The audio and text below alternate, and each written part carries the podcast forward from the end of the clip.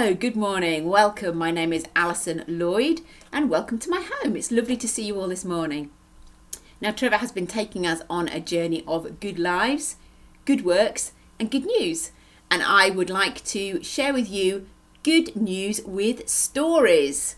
Now, I know this isn't a children's address, but give me one minute and I'll show you what I'm why I'm doing this in a minute. I'm going to invite a friend of mine to come and help me read a children's beginning of a children's story. Good morning, Melody. This is Melody, and she helps um, us with Melody Makers on a Tuesday and a Thursday. We're doing it live on um, Facebook, and um, she would like to. What's the matter, Melody? Oh, she's a little nervous. She's never seen the church before. Take a good look. Aren't they lovely? Yes, you can trust them. It's okay. So we're going to read the beginning of a story. Um, it's called Full, Full, Full of Love.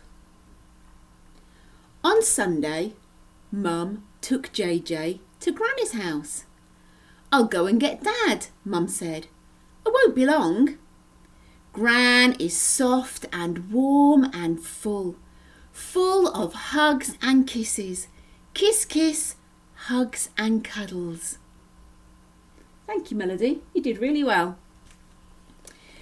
Now, I don't know about you when you hear children's stories, but I find something within me relaxes. I don't know if you smiled at me, whether you engaged, whether it made you feel warm inside. Stories take us to an emotional place they take us to a journey of discovery sometimes, and they form our lives. They form how we see things. They put ourselves, put us in other people's shoes. Now, some of the, the stories that formed me as a child are Winnie the Pooh, A Little Princess, Heidi, and A Secret Garden. As children, they take you to a place of adventure a place that you can't go physically yourself, but it enables you to discover and enjoy and, and wonder at things that you would never actually see yourselves. And as you get older, we still enjoy stories. We enjoy um, stories over the fence. We enjoy stories down the phone. We enjoy news stories. Maybe not news stories. We enjoy Facebook stories, novels, stories on the back of our crispy packets, um, Twitter stories, all these stories are still stories, but they're just packaged in a different platform. And we just love stories. Now, whether it's because we're nosy, I don't know, or whether it's because they help us relate to each other, whether it helps connect one another, whether it helps us understand who we are and how we fit into the world, and helps us understand other people and relate to them. Now, God knows us so well because He created us, and He knows this need for connection. So when he came and tried to tell us about deep secrets and unfathomable, glorious riches in the deepest realms of heaven and earth, mysteries of ages past, he didn't write reams and reams of philosophical books or theological pamphlets.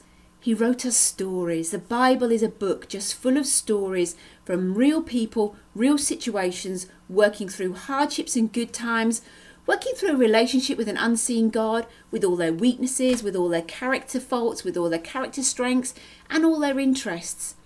And when we see Jesus come, God in person, God incarnate, he comes, and again, he doesn't come with PhD, D's, a politician with reams of rules for us to follow, lots of writing, lots of really high educational knowledge.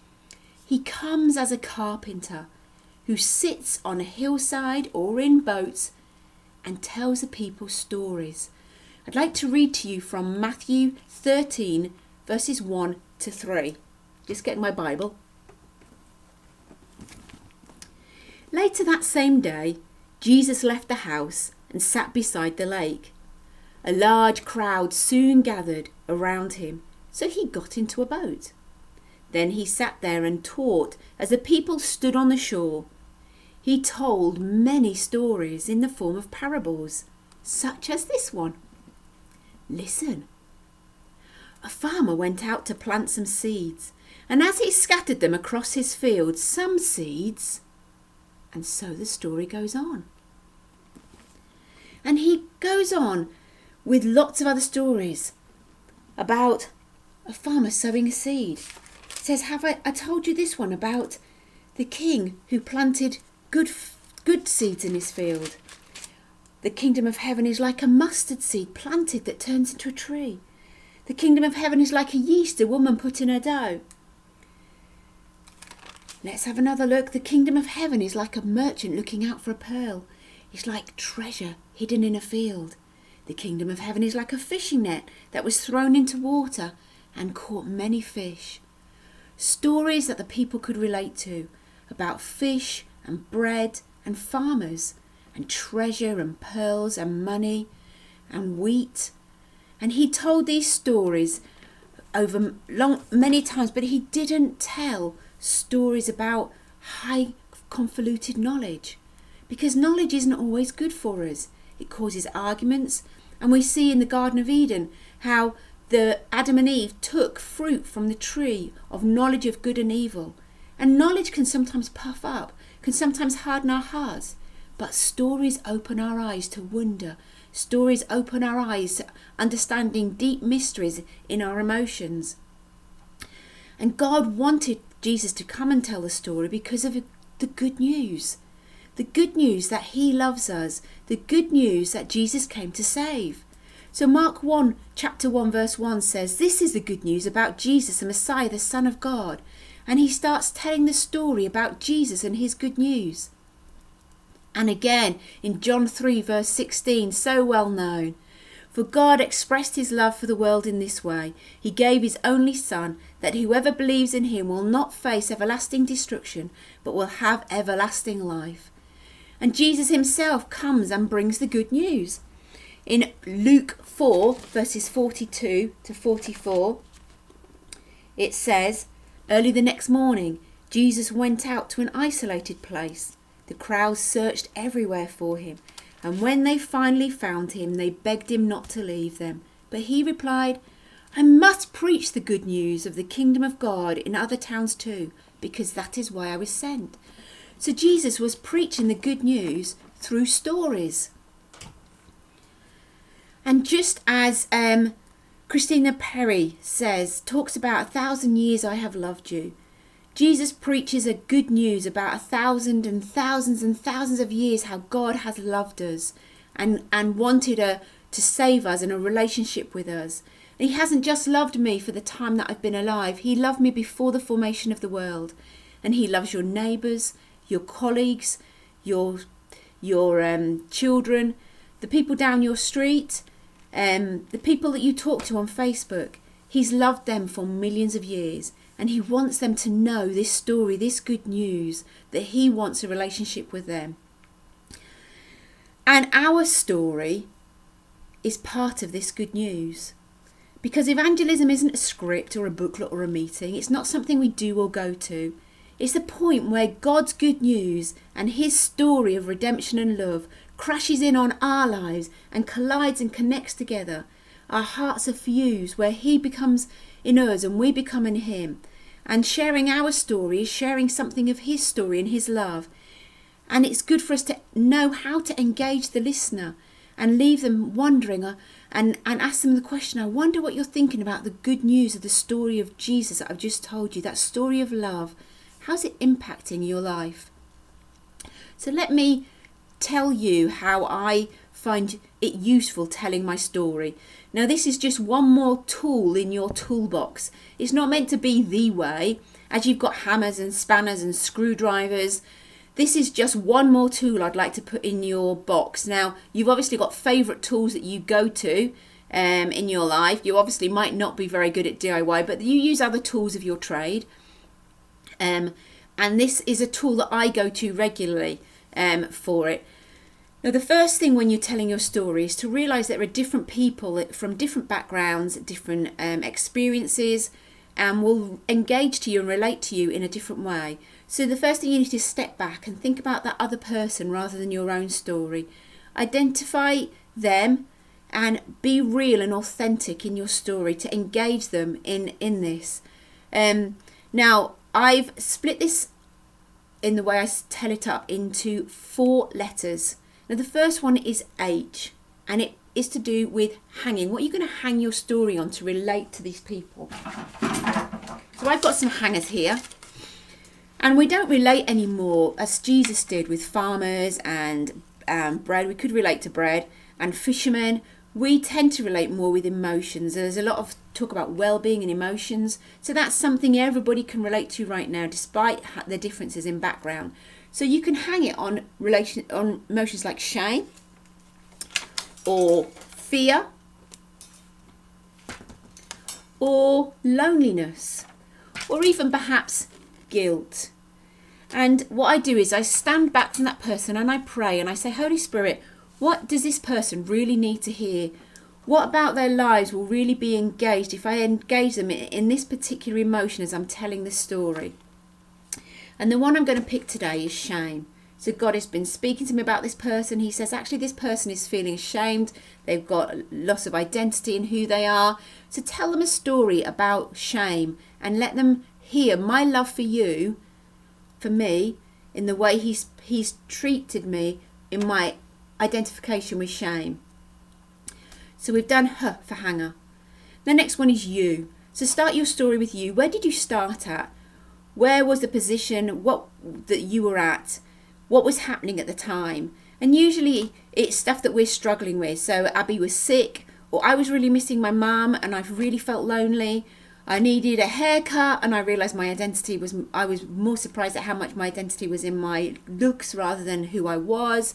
All these things. So we start it with who we are, a relatable beginning. So it's H for hang, then you. Where are you at at the beginning of the story? Then G, God comes in. Where does God fit into this? Where's you relating? How are you relating with God? Perhaps He heals, perhaps He um, speaks to you, perhaps He gives you revelation, perhaps He forgives you, and, and perhaps you feel His love. All these things where God comes in and transforms our lives and crashes in. How did He make a difference? H hang, you, G, God steps in, and the next one is C, S, see the difference. How did God stepping in make a difference into your life? How are you now? What did He do that transformed you? What was the end result? And how can you make that person opposite see the love of God for you, the gospel in you, the gospel story in you? How can you make them see that and get them to respond in some kind of way? So it spells hugs. So I'll take you through this. So H, this person I'm looking at is struggling with shame and identity. They haven't said that, but the Holy Spirit's shown me. So I'm going to tell them a story about how the time I felt shame. Um, it's a story when my skin was really bad and I had sores all over. I had really bad eczema from being a child and made me think I was less than everybody else. I was useless and people wouldn't want to come near me. They called me names. They wouldn't hold my hand. And um, I felt I felt I needed to change. And one point, God um, invited me to go to Cuba, and I said, "Oh yeah, I'd really like to go to Cuba." And I said, "But God, are you going to have to make a miracle? Because I'm allergic to sun, I'm allergic to different foods, I'm allergic to different weathers, I'm allergic to the rain, I'm allergic to travel, I'm allergic to all these things. I'm not going to make it. You're going to have to do something." And it was a real step out for me. And um, funny that God sent somebody from Cuba, and he prayed for me, and my skin was healed and no longer did I have to bath myself in oil and cream myself five times a day. I could take showers and I ended up going to Cuba. But God did something within me during that time and He showed me that it's not just about my outward who I am, it was about who I was inside was the most important. And He talked to me about how He loved to see my face and loved to hear my voice. And I feel so different now. So I've taken you through H. It started with I am God stepped in and healed me. And now I'm telling you how's it's made a difference to my life. How's it made a difference to me personally? And I know that God loves me. And I know. So have you ever felt shame? Or how do you feel about the story I've just told you? Or does that make any sense to you? Leave that person with response to what your story is. Um, so try doing that. Try practicing it. The best way to start is to your family, your church family, to your dog, to your baby, to your mirror. Get used to it. It's like playing scales when you're learning the piano. It takes a while to get used to, but once you use it, you find that you engage in a story just as Jesus did and tell the good news through a way that relates to people's lives. Um, so, yeah, practice that. Keep going. Tell your story because we're spreading the story, the good news of how Jesus loves us, how Jesus died for us, and how he saved us in expression of how it affects our lives and who we are. H. Hang, you, God's and see the difference. H U G S. So, can we pray together?